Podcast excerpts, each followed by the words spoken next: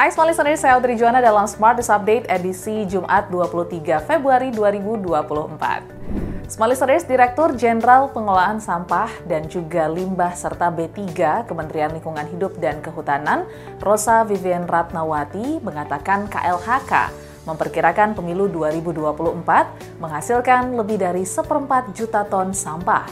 Menurut Rosa, dengan kurang lebih 30 ribu peserta calon anggota legislatif dan adanya pilpres, volume sampah yang ditimbulkan akibat kegiatan pemilu 2024 minimal 784 ribu meter kubik atau 392 ribu ton.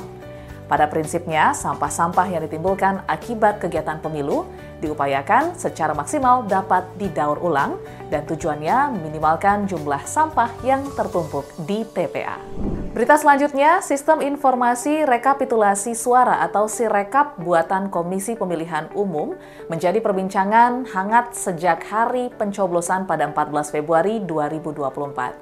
Hal ini imbas banyaknya kesalahan input data formulir C1 dari tempat pemungutan suara.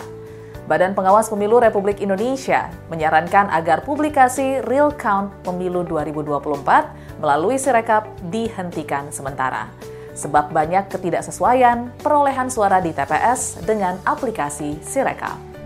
Berita terakhir, Menteri Koordinator Bidang Kemaritiman dan Investasi Luhut Binsar Panjaitan mengatakan, pemerintah sedang mengejar kualitas bahan bakar minyak dengan standar emisi Euro 4 dan Euro 5. Luhut mengatakan standar emisi Euro 4 dan Euro 5 memiliki sulfur yang rendah atau bisa disebut BBM ramah lingkungan. Kehadiran standar emisi Euro 4 dan Euro 5 menurutnya dapat memangkas subsidi BBM sampai dengan 50 triliun rupiah.